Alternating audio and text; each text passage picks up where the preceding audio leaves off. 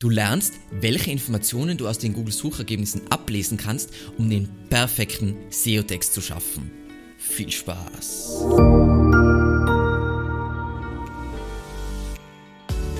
Mein Name ist Alexander Russ und SEO ist mein täglich Brot. Wir quatschen auf diesem Kanal über SEO und Content Marketing. Wenn du lernen willst, wie du nachhaltig Kunden über deine Website gewinnen kannst, dann abonniere jetzt gleich diesen Kanal. Nicht wundern, unsere SEO-Texte-Serie ist jetzt siebenteilig und nicht sechsteilig, weil die Folge über SERP-Analyse und über Konkurrenzanalyse musste einfach aufgetrennt werden.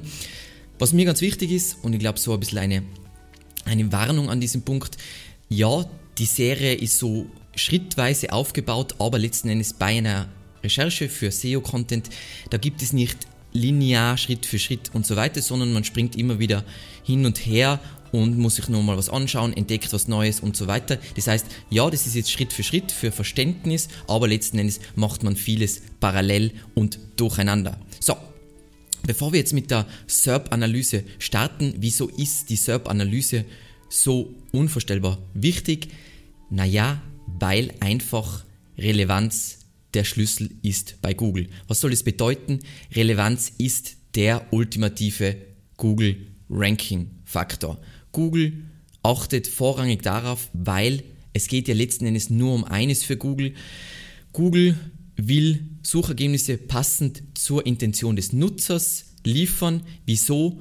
Der Nutzer ist natürlich dann zufrieden mit den Suchergebnissen.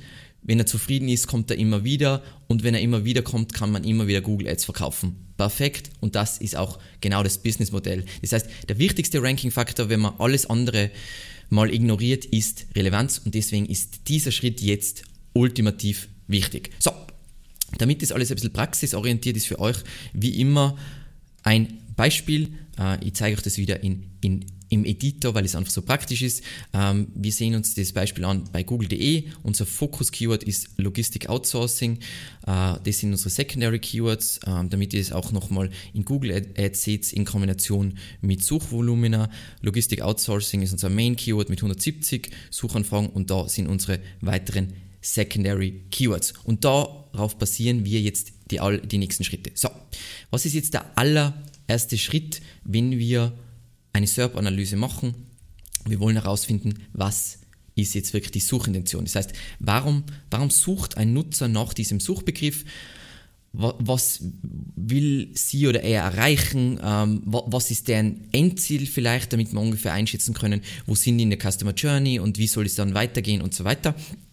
Und dann wäre der erste, der einfachste Schritt zu sagen, man teilt es ganz grob ein, wie das jetzt auch Tools können, wie zum Beispiel SEMrush und Search, Metrics. Das ist ganz praktisch, bringt aber in der Praxis eigentlich gar nichts, ist diese Trennung mit es gibt informativ, kommerziell, transaktional äh, und navigational.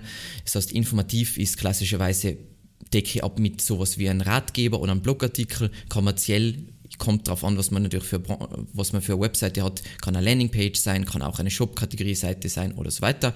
Transaktional ist typischerweise sowas wie zum Beispiel eine Download-Seite und navigational wäre jetzt zum Beispiel, das ist ja meistens schon, der User weiß schon, was er sucht. Das heißt, navigational wäre zum Beispiel Evergreen Media YouTube-Kanal, weil der User weiß schon, er sucht nach dem YouTube-Kanal von Evergreen Media feine Sache. So, aber das bringt uns eigentlich nichts. Es muss wirklich weiter in die Tiefe gehen. Wir wollen ja verstehen, was der User will, damit wir den perfekten Inhalt dafür schaffen können.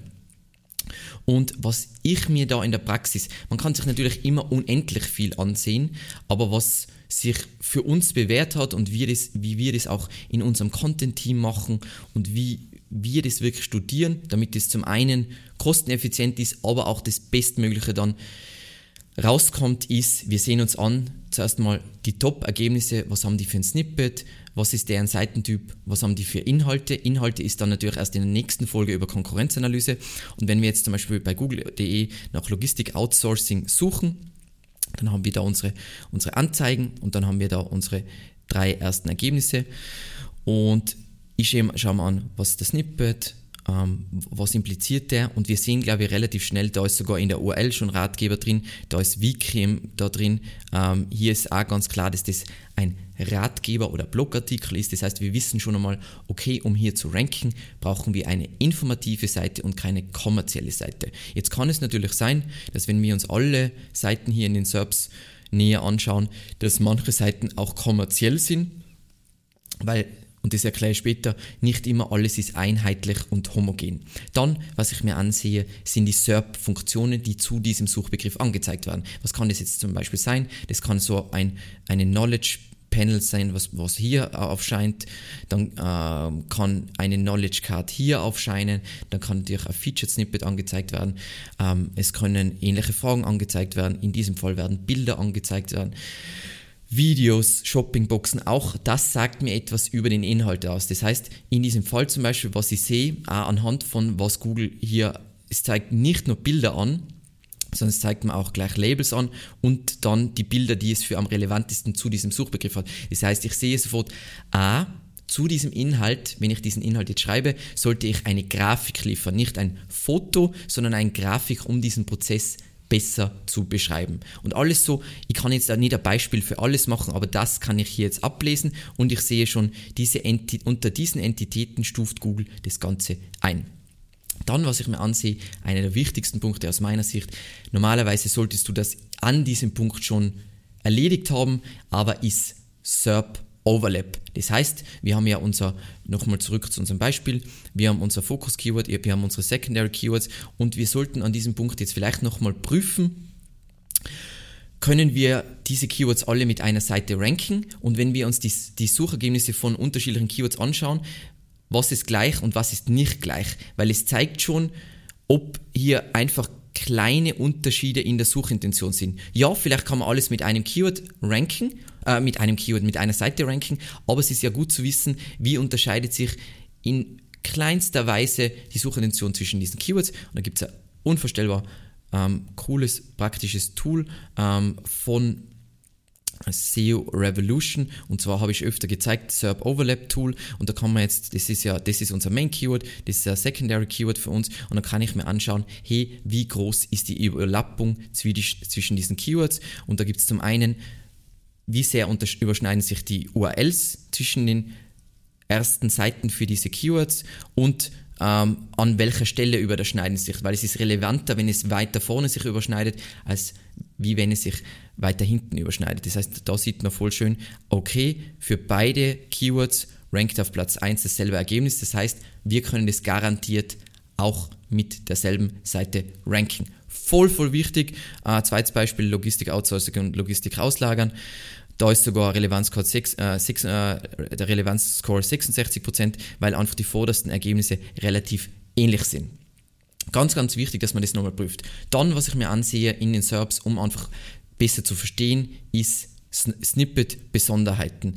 Ähm, und mit Snippet-Besonderheiten meine ich sowas wie, was jetzt mir zum Beispiel hier auffällt, es wird bei keinem der Snippets ein Datum angezeigt. Sagt mir schon, zu diesem Thema ist vielleicht Aktualität nicht so wichtig. Dann, was natürlich sein, kann, dass in manchen Nischen typischerweise irgendwas, wo tabellarisch Informationen aufscheinen können, werden Tabellen in den SERPs an den Snippet dran hängt. Oder ähm, irgendwelche Rich Snippets. In diesem Fall ist es jetzt relativ langweilig, aber wenn wir jetzt zum Beispiel bei SEO reinschauen, dann haben wir auf einmal viel mehr SERP-Funktionen, ähm, die spannend sind. Hier haben wir ein Knowledge Panel, dann haben wir hier ein Featured Snippet, das heißt, Google hat hier algorithmisch eine schnelle Antwort zu dieser Frage. Die Frage, was ist SEO, äh, wird hier ausgespielt. Dann haben wir hier die ähnlichen Fragen. Dann haben wir Schlagzeilen. Das heißt, offensichtlich ist Aktualität in dieser SERP durchaus wieder äh, ein Thema in diesem Fall. Dann werden auch Videos angezeigt, was bei dieser Nische wichtig sind und so weiter. Und so erfahren wir sehr gut, welche Inhalte brauchen wir und das auf mehreren Ebenen. Jetzt vielleicht nicht nur Text, sondern auch Bilder, Videos etc. und wie das Ganze aufbereitet sein sollte. Dann, was ich auch noch immer spannend finde, wenn ich jetzt vor allem mehrere Keywords mir anschaue, dann, was auch auffällig sein kann in den SERPs, ist Marken.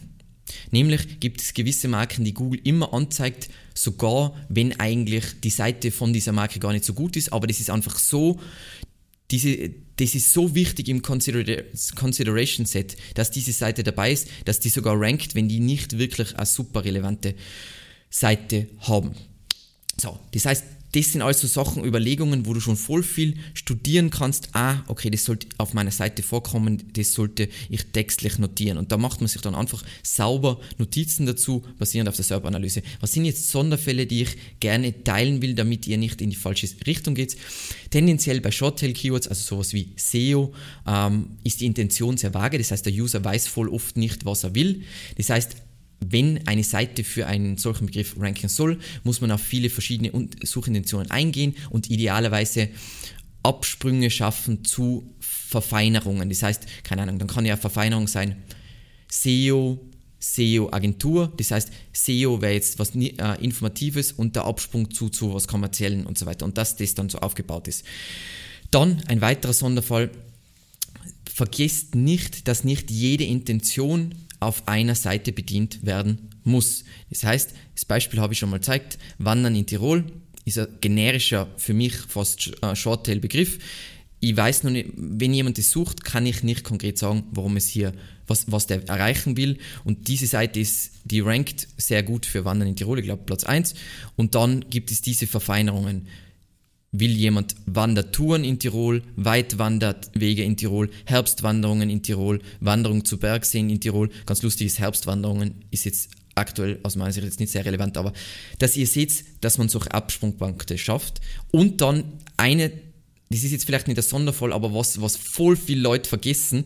Ähm, die meisten glauben immer, wenn ähm, bei Logistik Outsourcing haben wir gesagt, 170 Leute im Monat in Deutschland suchen das, dann glauben die, das sind 170 komplett gleiche Leute, die das komplett gleiche erreichen wollen und diese, diese Gruppe ist homogen. Nein, wir haben fast bei jeder SERP, oder in der Regel hat man Fractured Intent, zu Deutsch gebrochene Intention. Das heißt, User suchen das gleiche, aber wollen unterschiedliche Dinge. Wenn jemand nach SEO-Agentur sucht, dann kann er eine billige SEO-Agentur, die für irgendeinen Betrag, wo man sowieso nichts ranken kann, kann so eine Agentur suchen oder uns suchen, die teuer sind, aber Ergebnisse liefern. Das heißt, und die suchen aber das Gleiche. Und das ist ganz wichtig zu verstehen.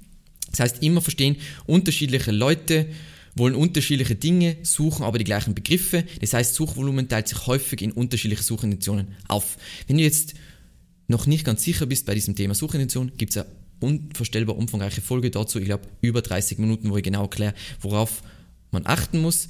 Und in der nächsten Folge werden wir nochmal zu diesem Thema sprechen und dann das Ganze nochmal verfeinern, wenn wir uns wirklich Konkurrenten ansehen. Dann, unser nächster Schritt ist, was wir uns anschauen, ist der Fokus wirklich auf unseren Google Snippet, den wir machen wollen. Nämlich, nicht vergessen, der Google Snippet ist der wichtigste Content, den du für eine URL bzw. Seite schreiben kannst. Denn wenn der User in den Suchergebnissen nicht von diesem Snippet überzeugt wird, kommt er nie auf der Seite. Das heißt, was auf dieser Seite ist, ist relativ egal. Und was wir dazu machen, wir sehen uns die Suchergebnisse an. Und was ich da ganz gern mag, ich schaue mir nicht nur die organischen Ergebnisse an, sondern ich schaue mir auch die Ads an, weil die Ads sind auf Klickrate optimiert, um einerseits mehr Klicks zu kriegen und um Geld zu sparen. Und dementsprechend ist voll wichtig, dort zu schauen, hey, okay, jetzt haben wir nach SEO gesucht und da ist jetzt natürlich alles sehr kommerziell, aber dann sehe ich, okay, äh, geförderte Google-Sichtbarkeit. Das heißt, das ist jetzt im Kontext Förderung, ist jetzt vielleicht nicht so interessant für uns. Dann sehen wir hier schon, das ist typisch in einer noch nicht weit entwickelten Branche. Top-Positionen für 2,99 einmalig, das heißt übertriebene Versprechungen, die natürlich nie eingehalten werden können. Und da eigentlich nochmal äh, genau das gleiche, seriös, transparent, günstig, um 290 Euro. Das ist natürlich das ist oft so, in einer jungen Branche gibt es einfach diese Anbieter, die über das, das heißt, da sollte man sich jetzt nicht ablenken lassen, aber wenn man da wieder sieht, okay, SEO, Online-Marketing-Agentur, das heißt, das sind alles wichtige Begriffe, die vielleicht auch in meiner, in meinem Snippet vorkommen sollen, jetzt vielleicht nicht Agentur, weil wir jetzt gerade eine nicht kommerzielle Seite zum Beispiel für SEO bauen. Das heißt, aber schaut euch wiederkehrende Begriffe in den Ads an, in den organischen Ergebnissen und baut dann daraus den bestmöglichen Snippet. Das heißt, immer wieder die Frage stellen, was fällt auf, welche Wörter kommen immer wieder vor, also Keywords, gibt es irgendwelche Triggerwörter, also vielleicht nehmen wir das besser als Beispiel, weil das andere so chaotisch ist, weil da die Ads so super kommerziell sind, natürlich beim Begriff wie SEO. Da sehen wir, okay, Platz 1 Logistik Outsourcing ist unser Main Keyword. Vorteile, okay. Dann Logistik Outsourcing Definition ist wieder interessant, das heißt Definitionscontent rankt. Okay, Logistik In- und Outsourcing, wann ist welcher Schritt sinnvoll? Das heißt, es geht immer eigentlich um dieses Thema, ist es sinnvoll, was ist die Definition, was sind die Vor- und Nachteile, wieder Vor- und Nachteile und so weiter. Und daraus kann ich schon herausfinden, okay, was, was will dieser Nutzer erreichen und was sollte in meinem Snippet vorkommen. Es gibt eine umfangreiche Folge über die neuesten Best Practices über Google Snippets. Bitte unbedingt ansehen. Und dann kommen wir zum nächsten Punkt von der SERP-Analyse. Werden zu meinen Keywords hervorgehobene Snippets angezeigt. Das heißt, wir suchen nach unseren Begriffen. Ähm, zum Main Keyword und die Secondary Keywords und schauen, ob da hervorgehobene Snippets angezeigt werden. Ich weiß jetzt schon, dass bei unserem Main Keyword und bei unseren ganzen Secondary Keywords ähm, nirg ah, doch, sehr gut, sehr gut. Falscher Alarm. Ähm, es wird hier ein hervorgehobener Snippet angezeigt. Ähm, das heißt, ich suche nach meinen Keywords und dann wird für Focus Keyword oder Secondary Keyword ein hervorgehobenes Snippet angezeigt. Ja, in diesem Fall schon. Ich glaube nicht bei irgendeinem anderen Keyword. So, schauen wir uns kurz durch, damit wir das wirklich ordentlich machen. Nein, nur bei diesem Begriff wird ein hervorgehobenes Snippet angezeigt und wenn ja, willst du natürlich auf deiner Seite auch eine gute Kurzantwort liefern. Das heißt, natürlich, wie überlegst du dir jetzt, was, was da reinkommt? Du schaust dir an, was schon da ist und machst es besser. Ähm, was jetzt da ein Expertentipp ist, idealerweise ähm, formatierst du das Ganze mit einer klaren HTML-Überschrift. Das heißt, ähm, schauen wir uns kurz an, wie das auf dieser Seite anschaut, ausschaut äh, und wo diese Frage ausgelesen wird, weil das ist, glaube ich, ganz spannend. So, okay, das wird also einfach aus einem Absatz rausgelesen. Das heißt, wenn wir das noch klarer aufbauen, das heißt, wir haben eine klare HTML-Überschrift, Outsourcing Logistik und dann kommt dieser Absatz drunter und der ist noch semantisch besser aufbereitet, dann könnten wir die rauskegeln und deren Snippet übernehmen. Was da auch wichtig ist, und das ist, sieht man an diesem Beispiel wahnsinnig gut, ähm, je weiter oben diese Kurzantwort ist, desto wahrscheinlicher wird sie auch ausgespielt, weil Google hat ja determiniert, das ist der wichtigste Teil des Inhalts, dementsprechend, dass das weiter oben ist, ist glaube ich logisch, wenn man es macht, aber nur um zu bedenken, wenn man Featured Snippets generieren will, dann immer klare HTML-Überschrift, Absatz drunter und das Ganze möglichst weit oben. Es gibt aber dazu noch ein eigenes Video, wo ich genau zeige, da gibt es nämlich tonnenweise Tricks und es gibt ja unterschiedliche Arten von Featured Snippets. Unbedingt, unbedingt ansehen. Ähm, super wertvoll. So, dann, was euch auch schon in den Suchergebnissen aufgefallen sein sollte, sind die ähnlichen Fragen. Das heißt, was machen wir wieder? Wir suchen nach unseren Begriffen, wir haben das jetzt schon offen, das heißt, das mache ich jetzt nicht nochmal ähm, und sehen uns diese ähnlichen Fragenboxen an. Was sind die Haupt- Fragen, die gleich auf den ersten Blick angezeigt werden, schreiben uns auf jeden Fall die gleich raus und schreiben uns auch gleich die Kurzantworten dazu raus.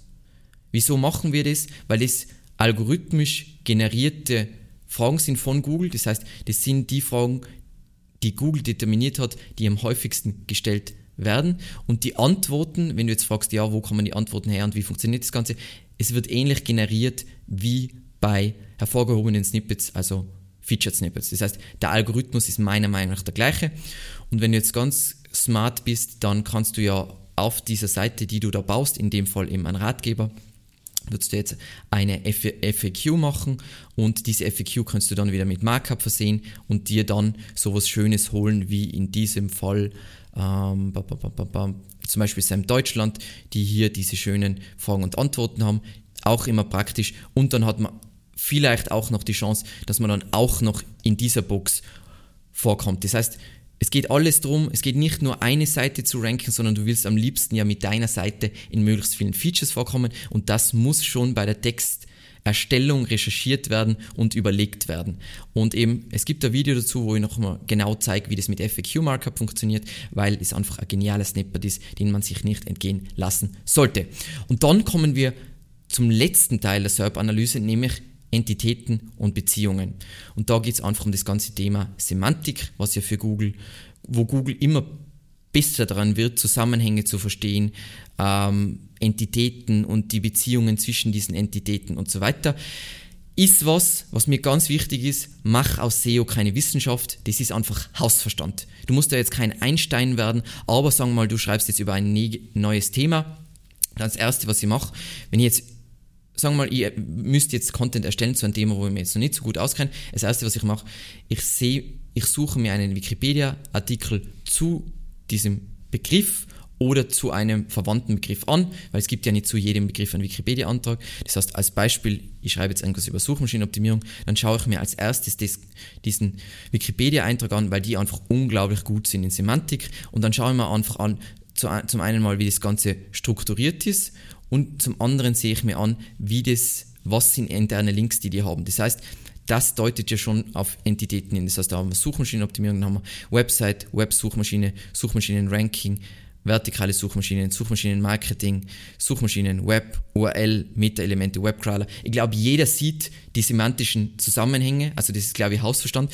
Und ihr solltet auch keine WDF, IDF Wissenschaft daraus machen, weil es WDF, IDF ist nur praktisch zur Recherche nach solchen Entitäten, aber ob du das Wort funktioniert 17 Mal in deinen Text aus, einbaust, bringt genau null. Und das ist die Illusion, die du mit WDF IDF hast. Deswegen bin ich ja nicht überzeugt von dem Konzept. Schau dir einfach an, was sind die wichtigen Begriffe in diesem Kontext und fertig. Und ein Wort wie erfolgt ist nicht relevant. Ob du das 35 Mal verwendest oder nicht, ist irrelevant, obwohl dir WDF, IDF das vorgaukeln würde. Dann zweites, was voll praktisch ist zum Bestimmen von Entitäten und Beziehungen, ist die Labels in der Google Bildersuche. Das heißt, was ich wahnsinnig gern mache, schauen wir, passt. Wir sind jetzt bei Logistik äh, Outsourcing bei dem Keyword und jetzt wechseln wir mal in einen anderen Tab, nämlich in den Bilder-Tab und dann habe ich da Projektplan, Kon Kontraktlogistik, ich kenne mich nicht aus, Kooperation, Lager, Ausschreibung, Vergabe, Risiken, Prozess, Unternehmen. Das heißt, das sind wieder Entitäten, die Google zu diesem Keyword bestimmt hat. Das heißt, die sind wichtig und das können Subthemen in deinem Artikel sein oder einfach Sachen, die du in deinem Beitrag nicht vergessen darfst. Wichtig, es geht nicht wieder darum, dass Projektplan 13 Mal in einem Text vorkommt. Nein, nein, nein, lass dieses einfache Denken aus 2007 sein. Dann, was machen wir? Wir haben jetzt uns einen Wikipedia-Eintrag zum Beispiel angeschaut. Wir haben uns die Labels in der Google-Bildersuche angeschaut. Wir tragen das alles in eine Mindmap ein, wenn du so ein Tool hast. Ähm, ist super praktisch immer. Oder tragst es einfach in Excel ein. Einfach, dass du deine Entitäten hast, die du beachten solltest in deinem, Artikel. Geht es wieder nicht darum, dass die, wie oft die vorkommen, sondern dass die vorkommen und die Zusammenhänge. Weil wenn man über ein, neuen, ein neues Thema schreibt, dann muss man ja verstehen, wie stehen diese Themen in Relation. Also sagen wir bei SEO, Seite und URL, jede Seite hat eine URL. Das, heißt, das wäre die Relation zwischen diesen Seiten und solltest, äh, diesen Entitäten und das solltest du verstehen. So, was ist jetzt da noch mein ultimativer Expertentipp? Ich glaube, ich habe es schon ein bisschen raushängen lassen. Denke bitte selbst nach und nimm nicht alles für bare Münze, was dir hier vorgeschlagen wird. Also ähm, muss jetzt unbedingt zum Thema Logistik Outsourcing das Thema Wirtschaftskrise vorkommen? Vermute jetzt mal nicht. Oder wenn du das, äh, die Entitäten bestimmst mit WDF, IDEF, muss das Wort funktioniert 26 Mal vorkommen. Think about it. Doesn't make sense. Und so hat man eigentlich schon unvorstellbar viel Sachen aus die SERPs rausgelesen. Wir wissen schon mal, was ist relativ genau, was ist die Suchintention, was, was braucht der User, weil es ist ja alles datenbasiert von Google aufbereitet mit ganzen SERP-Funktionen. Dann, wir wissen, was wichtig ist für unseren Google-Snippet, also Title Tag und Meta-Description. Wir wissen, ob hervorgehobene Snippets zu unseren Main Keyword oder Secondary Keywords vorkommen. Wir wissen, was die ähnlichen Fragen sind und die Antworten dazu und wir wissen, was die Entitätenbeziehungen sind. Das heißt, wir haben schon mal voll ein geniales Setup, um jetzt einen Text zu schreiben. Das ist jetzt nicht irgendwas, sondern wir haben schon relativ viel gesammelt und wir sammeln jetzt dann noch mehr Informationen. Im nächsten Schritt schauen wir uns die Konkurrenzseiten wirklich an, die top ranken und analysieren die weiter, was wir da noch rausfuchsen können, dass wir besser ranken können. Und erst dann gehen wir in den Prozess, dann haben wir sehr viel Daten, dann bauen wir Struktur auf und fangen erst mit dem Schreiben an. Und das war's schon wieder. Ähm, vielen, vielen Dank fürs Zusehen und bis zur nächsten Folge über Konkurrenzanalyse. Ciao.